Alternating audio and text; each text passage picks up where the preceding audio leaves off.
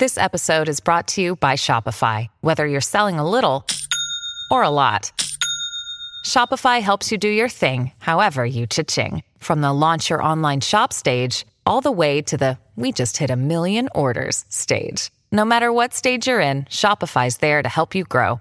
Sign up for a $1 per month trial period at shopify.com slash special offer, all lowercase. That's shopify.com slash special offer.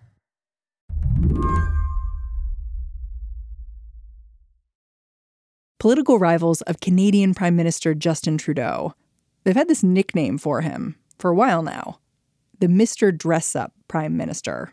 Here he is in Indigenous ceremonial dress. Here he is in Jewish attire. Jesse Brown hosts the Canadaland podcast. He says conservative members of parliament, they'd even pass around Trudeau photos. He might be dressed like Superman or trick or treating as Han Solo, or just trying to fit in with a foreign dignitary. Putting all these images together would get a chuckle across the political spectrum. So when images surfaced last week of Trudeau in blackface and brownface, it was shocking. But after apologizing, Trudeau almost seemed to play it off. Like, hey, you know me. I'm the guy who gets dressed up. Yeah, I think the specific thing you said was something like, um, I can be more enthusiastic about costumes than is sometimes appropriate, which is true. He is overly enthusiastic about costumes. How many photos have come out at this point? There are three photos and one video at this point. Two of the photos are from one event. So there's three different instances of him in, in brownface or blackface. There's one video clip where Trudeau is wearing an afro wig. In other photos, he's dressed up like Aladdin at an Arabian Nights themed party for a school where he was teaching. He'd gone so far as to paint not just his face, but his hands, too. And nobody else did it you know, the, if you see the other pictures, there are like a couple of guys who wore, one guy wore a turban and somebody else wore a robe, but nobody else was wearing makeup. I mean, he really took this. Uh, he was a teacher. He was a teacher at a school related event and he he he took it really far. It's hard to see him the same way, and I think that a lot of people are looking at his default image as a statesman as our young and well dressed and well coiffed and well presented pr- prime minister. And now you got to ask yourself if that too isn't a costume of sorts.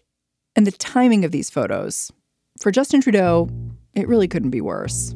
When are the Canadian elections? October 21st is when we go to the polls. So when you think about these photos and the elections, does anyone have any idea what they're going to do? It ain't good it's it's it's something that uh, the debate is how much will it hurt him.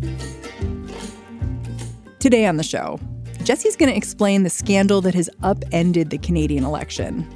Justin Trudeau helped change the political fortunes for his Liberal Party, but now he might change them again, and not for the better. I'm Mary Harris. You're listening to What Next. Stick with us. This episode is brought to you by Discover. When it comes to your finances, Discover wants you to know they are the credit card that is always there for you. With 24 7 US based live customer service, everyone has the option to talk to a real person anytime, day or night. Yep, that means no more waiting for quote normal business hours just to get a hold of someone. We are talking real service from real people whenever you need it. Get the customer service you deserve with Discover. Limitations apply. See terms at discover.com slash credit card. So we talked about Justin Trudeau a few months back. And at the time, you talked about how you've been covering Justin Trudeau for years. And in some ways, it felt like you kind of grew up with him around because he was a political heir. Can you explain a little bit just the place of Justin Trudeau in Canada for people who don't know? Well, this is sort of being positioned. Uh, Canadian school kids learn about what is great about Canada is that we are multicultural, and who is sort of the father from a policy standpoint of Canadian multiculturalism? It's Pierre Trudeau. Now, Pierre Trudeau is not an uncontroversial figure. Uh, he was certainly presented as a hero to me um, growing up in Toronto. The emergence of Canada on the global stage of having this intellectual debonair prime minister. everything about him marked kind of Canada's entrance into the modern age. And Justin Trudeau is his son. Pierre Trudeau served as prime minister for 15 years. When he first ran as leader of the Liberal Party in 1968, reporters called the fervor surrounding his campaign Trudeau mania. In this tape, people are running alongside his car like he's a rock star.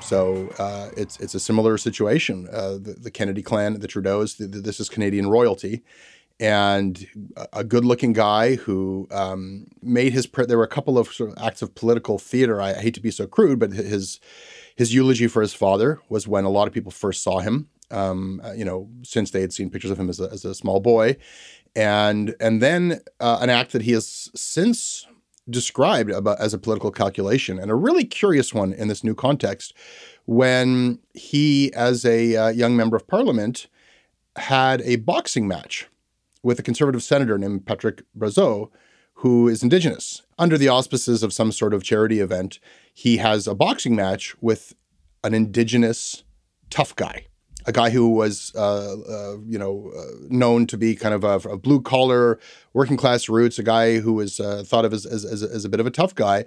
And if he could best this guy in, in an act of like, you know, in, in the ring, uh, he could change the way people feel about him. Uh, you're right. He's from a tougher neighborhood than Pierre Trudeau's son, Justin.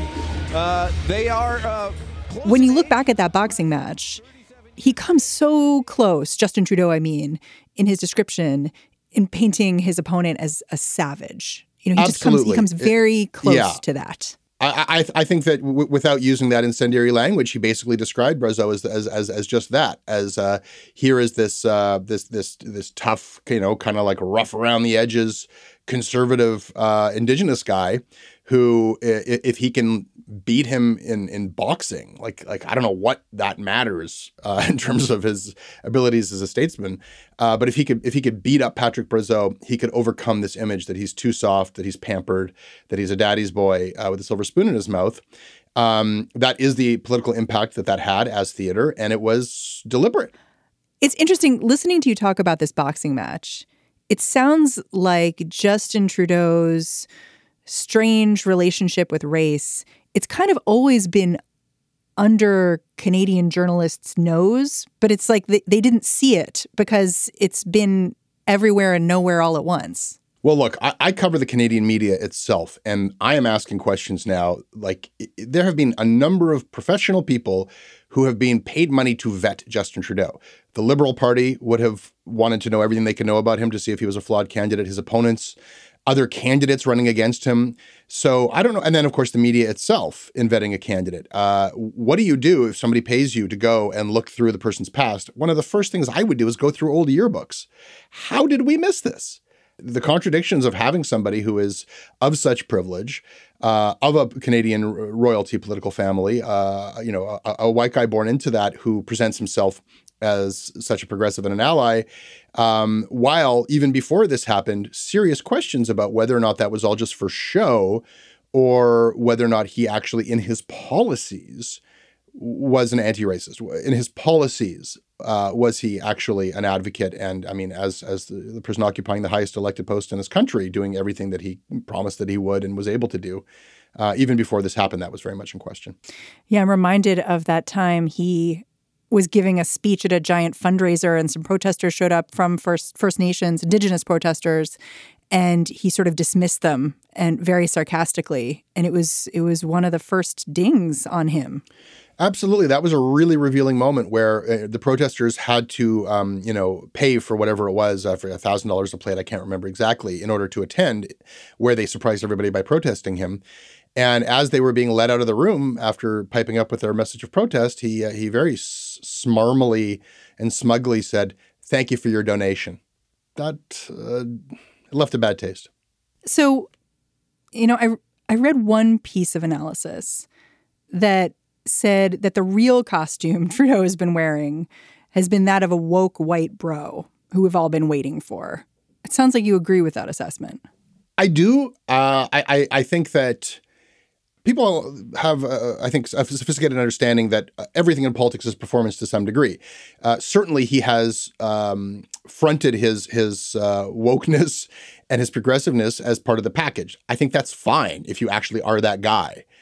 I think that one perfect example of Justin Trudeau being about optics over substance is when the news of the uh, of Trump's Muslim immigration ban uh, hit. And everyone was just appalled and it was so ham-fistedly applied and airports shut down and everybody was just uh, absolutely confused as to what was happening.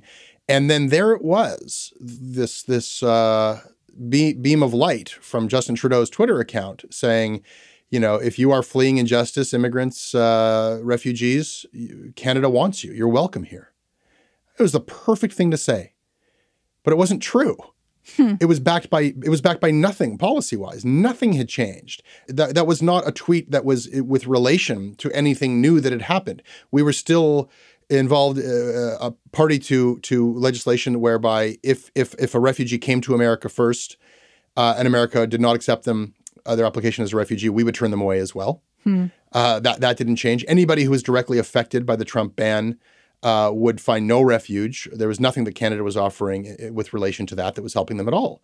And in fact, it actually put people in danger because there were people who uh, had been in America who who felt like, well, I believe Justin Trudeau. I'm going to cross the border on foot. There are people who lost uh, fingers uh, trying to do so in, in, in harsh weather, uh, thinking that that actually meant something. It didn't mean anything. It sounds like what you're saying is that part of the reason why these photos have been so inflammatory is that they've become supporting evidence for something that for things that critics like you have been saying all along about Justin Trudeau. Yeah. I, and, and and it's bigger than Justin Trudeau because it's Justin Trudeau is an absolute personification of brand Canada. And brand Canada is that progressive wonderland, that utopian boy. If America could only just make a few moves in the right direction, get rid of the guns, deal with the racism, it could be this wonderful place just like Canada. We're used as a rhetorical tool. And it is paper thin because there are currents of racism that are woven into the foundation of this country that are still at play every day.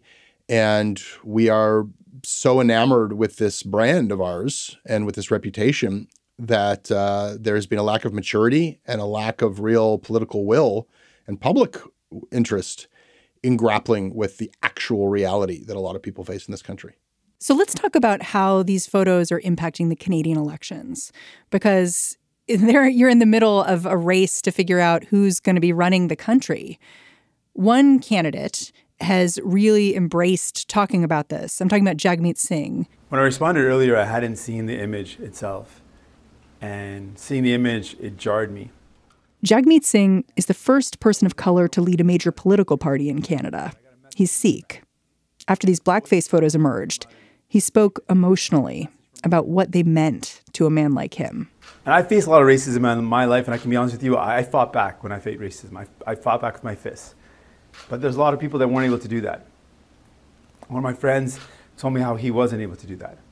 He really was equal to the moment when this brownface story broke. And he initially re- released the kind of written response that you would expect in a politicized response, taking advantage of the moment, you know, to decry Trudeau. But then he went off script and faced the camera and just talked about how this isn't about Justin Trudeau. This is about how this actually is affecting uh, people of color in Canada and and kids, and how it affects him and how it makes him feel and what it reflects about the country itself. And it was a catalyzing moment. It was an important moment. And it was interesting to see Justin Trudeau's response. He he publicly let it be known that he would like to apologize to Jagmeet Singh in person. Hmm. And Jag- Jagmeet Singh, I think, handled that very well. He said, "Look, uh, I'll, I'll, talk to you, but I'm not going to be used as a political tool. It'll be behind closed doors, and it won't be a media event for you." So it sounds like Jagmeet Singh is kind of having a moment. Does his party, the NDP, have any chance of making gains in this upcoming election? I think from where they stand now, uh, all the polls indicate they're going to lose some ground. I think he's definitely making gains from where he was a week ago. I, you know, I think that there, there's there's hope for his campaign yet, and you know, he's in a strange position because they're almost as a certainty are not going to, you know, he's not going to be the next prime minister. However, the way it works here is that if there is a minority government, they may need the NDP. If, if the Liberals form a minority government, to, to, actually form government, they may need participation from the NDP. They may need to form some sort of a coalition or, or some sort of a deal. Jagmeet has said he won't do that with the Conservatives because their politics are just too far apart. Um, but he may hold the balance of power. I mean, the the argument of Justin Trudeau's Liberal Party is that if you don't vote for us, the Conservative Party will be in charge. Is that a real risk?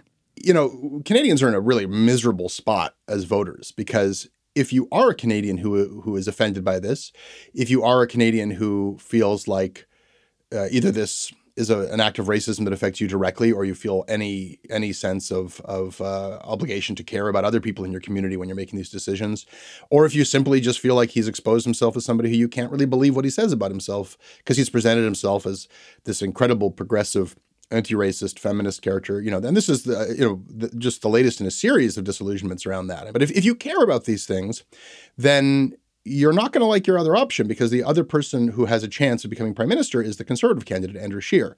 So the most likely outcome is that a lot of the people who showed up last time and surprised the pollsters, I mean, the liberals were not looking good in the polls and then they swept. Uh, it's because he got a lot of new people to come and vote. I really think that the vulnerability is just people who were so excited by this guy last time just not bothering. So, who is the Conservative Party leader who could take over Canada? I wish I knew. Uh, his name's Andrew Scheer. Um, when you um, say "I wish I knew," do you just mean like he? No one knows him. Yeah, I think that there's uh, even in terms of like familiarity amongst the electorate, that was a big hurdle for the conservatives. The people didn't even know. You know, I mean, we follow American politics more closely than we do our own politics here in Canada. Like we, we listen to American political podcasts and we watch I mean, the American news. I mean, you know, Trump helps, but even before Trump, uh, we are somewhat disengaged from our own political system. And Canadians like to talk about how boring it is up here and how that's a great thing. But anyhow, Andrew Scheer had very low name recognition. And even amongst those of us who know who he is, getting a read on him is quite difficult. I think that he has very deliberately uh, set out on a strategy of not making waves. One of the biggest problems for any conservative candidate in Canada is to seem too conservative, especially socially conservative. So you need to kind of dog whistle and make gestures to, you know, the social conservative voters whose votes you need to let them know I will represent you, but I just can't say I can't really bring up things like abortion. Uh, you know, your your issues are things that you know are gonna you you you can't form government if you go too hard in that direction. So Andrew Scheer has been running up, you know, brand bland, uh, and in in contrast with Justin Trudeau, and it's been pretty effective. If he could just sort of stand there and not make a fool of himself, uh, that's probably his best shot. Okay, so we have the Conservative Party and the Liberal Party, and it looks like one of them will be leading Canada's government shortly. Here's here's my question listening to all this. There's no doubt that these photos of Justin Trudeau are not great for the Liberal Party. And you said earlier that really the Liberal Party is relying on people of color, people who hadn't voted before, who turned out last time for Justin Trudeau. And of course, seeing these photos puts those voters up in the air potentially. So I guess my question is why isn't the Liberal Party thinking of dumping Trudeau? It's too late you know, we're we're we're a, mo- a, month to the election itself. There isn't an obvious other contender. He still is, you know, the most famous Canadian, uh, maybe shy of Drake. Um, and I think that they're just gonna they're they're in too deep. They're just gonna keep going and hope that something else takes over the news cycle and and and hope that ultimately I mean you know it's really interesting and revealing to to just read what is happening from Trudeau's supporters who are now in this position of dismissing the relevance or importance of this repeated use of blackface. People who otherwise, I think, are kind of casually on side with anti racism, casually on side with progressive politics. But when push comes to shove, they are willing to not only accept that he's done these things, but in a lot of cases, people are, are making excuses for him. People on the progressive side of things uh, and I and I think it's it's uh, it's really divisive for Canada because uh, because we have a lot of people here who uh, are not white, and thought that they had allies and friends and supporters uh, amongst uh, the liberal establishment of Canada. And they're finding out that that only goes so far. Jesse Brown, thank you so much for joining me. Yeah, it's been a pleasure chatting with you. Thank you. Jesse Brown is the host of the Canadaland podcast. And if you liked this interview, you're going to love his show. It's rollicking, skeptical, rigorous. We highly recommend it. Canadaland, the podcast. Check it out. All right, that's the show.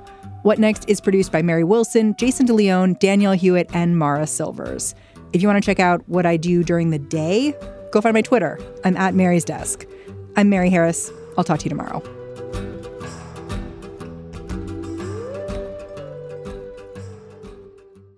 This is the story of the one. As head of maintenance at a concert hall, he knows the show must always go on. That's why he works behind the scenes, ensuring every light is working, the HVAC is humming, and his facility shines. With Grainger's supplies and solutions for every challenge he faces, plus 24 7 customer support, his venue never misses a beat. Call quickgranger.com or just stop by. Granger, for the ones who get it done.